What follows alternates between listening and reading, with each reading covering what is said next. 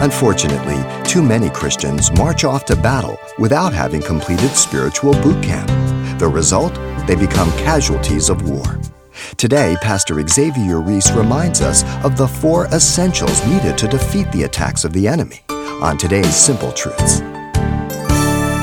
What were the weapons of Jesus to resist the temptation? Here's the key for all of us.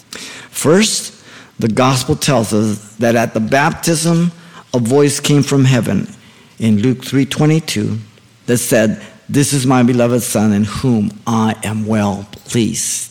The first weapon of all is obedience.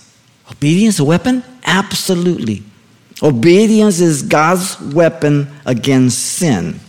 Every time you say no to sin, it proves that you've depended on Christ, not your flesh. God desires nothing more than our full obedience to Him. Second weapon, Luke tells us that Jesus was praying as he was being baptized in chapter 3, verse 21. When all the people were baptized, it came to pass that Jesus also was baptized while he prayed, the heaven was open.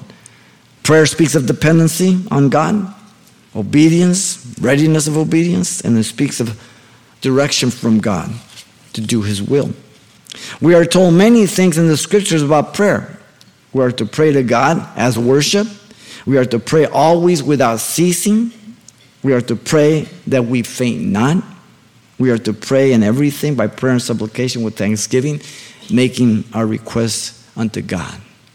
The third weapon, the three synoptic gospels, as well as John, tells us that the Spirit descended from heaven in the shape of a dove and abode upon him. The preposition upon is for power. If we are filled and driven by our flesh, we will tempt ourselves and we will succumb to the temptations from Satan. That is the reason why the believer is told by Paul to be not be drunk with wine wherein is excess, but be filled with the Spirit of God, keep on keeping on a continual filling. There's never a time in the day that I can afford to not be filled with the Spirit of God. Fourth and last weapon, but not least, is the Word of God. Jesus said, It was written, quoting the Old Testament. The passages are from the wilderness journey of the children of Israel who failed their testing in the wilderness. Jesus in the wilderness. Apart from God's word, we have no control over our spirit and are as a city without walls open for destruction. Proverbs 25 28 says. We're to hide God's word in our heart that we might not sin against him. Psalm 119 11. So many believers are destroyed because they just go to church and they don't know or study the Word of God. Or they put the Word of God in their brain, but not in their heart. So they live a carnal life rather than a spiritual life. You've been listening to Simple Truths with Pastor Xavier Ries, a daily devotional of the enriching and precious truths found in God's Word.